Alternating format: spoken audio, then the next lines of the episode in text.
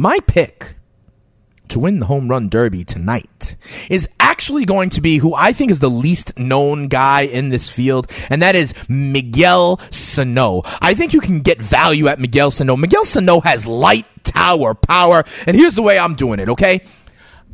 I just don't think Stanton repeats. I think there's too much pressure on him in his home ballpark. I think there's also likewise too much pressure on Aaron Judge. Everyone is dreaming for this finals matchup of Stanton versus Judge. And listen, they are deserving favorites. I mean, Stanton is 6'6, 245, and then Judge dwarfs him at 6'7, 282. Okay, these are big men. They should be able to hit that neon colored thing that's out there, hit the ball 500 feet. However, you know about Bellinger, right?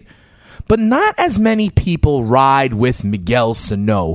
I kind of think Miguel Sano could be sleeping under the radar, had less travel, does not have a horrible first round matchup. I think he could take out Charlie Blackmon. If I were going to throw a couple of shekels, because you're not going to get paid with Stanton or Judge at plus 160 and plus 180, I'm going to say Miguel Sano is the guy that I am going to ride with for the home run derby. Don't get get me wrong. Here, we're here in New York at Studio 34 and Rock and Riley's Midtown Manhattan, right across the street from Madison Square Garden. So if a Yankee took it, whether it be Sanchez or Judge, I think that would be great. But I'm gonna go off the beaten path a little bit. Remember, if you if you've been listening to Fantasy Freestyle, you heard me call that 14 to one shot on the Preakness Cloud Computing. I'm gonna go again a little bit off the beaten path, and I'm gonna go with a eight to one shot right now, and I'm going to take Miguel Sano with his light tower power to win the home run derby.